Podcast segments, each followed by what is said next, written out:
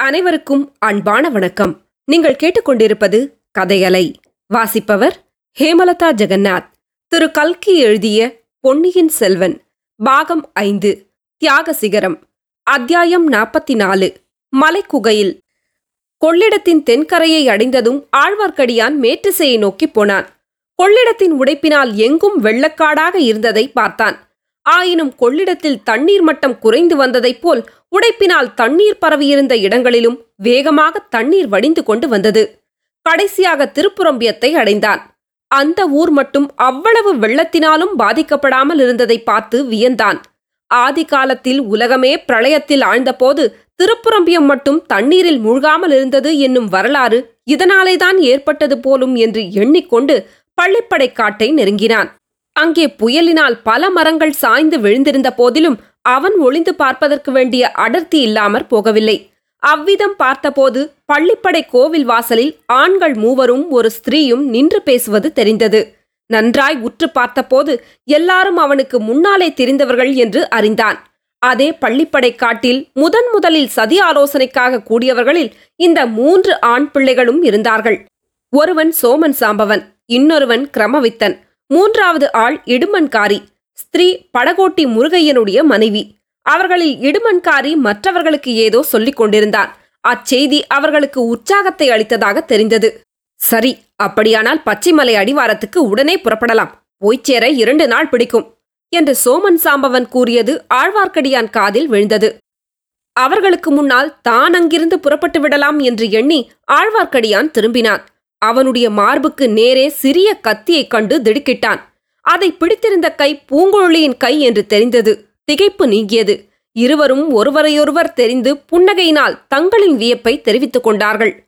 சமஞ்ஞையின் மூலமாக வாய் பேசாமல் சிறிது நேரம் காத்திருக்க வேண்டிய அவசியத்தையும் உணர்த்திக் கொண்டார்கள்.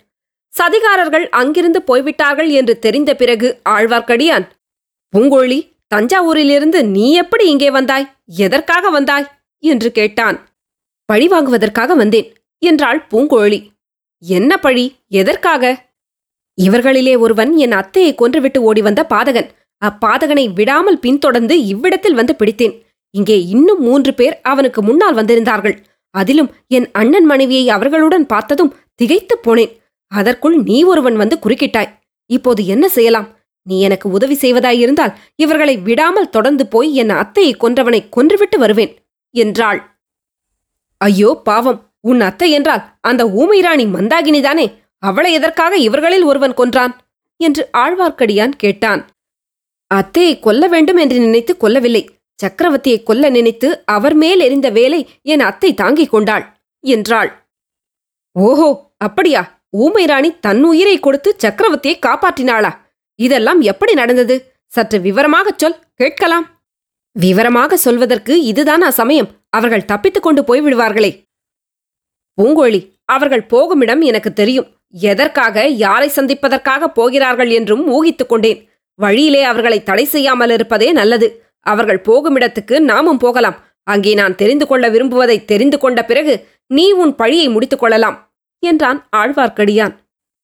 அப்படியானால் புறப்படு. போகும்போதே தஞ்சாவூரில் நடந்ததையெல்லாம் உனக்கு விவரமாக சொல்கிறேன் என்றாள் பூங்கோழி.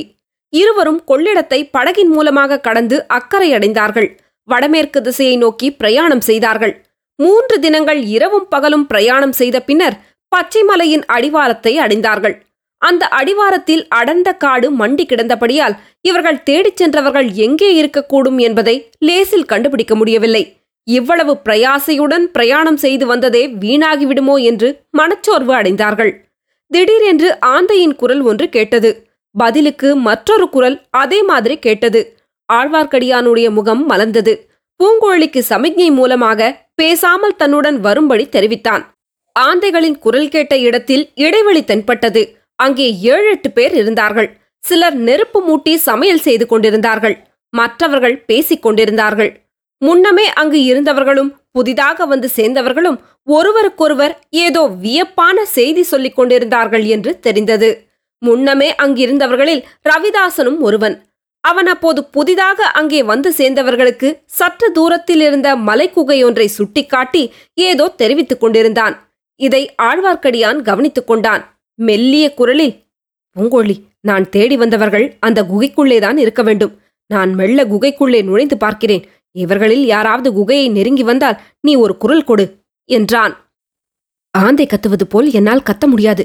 குயில் கூவுவது போல கூவுகிறேன் என்றாள் பூங்கோழி மலைக்குகைக்குள்ளே காற்றும் வெளிச்சமும் நுழைவதற்காக சில பெரிய துவாரங்கள் செய்யப்பட்டிருந்தன.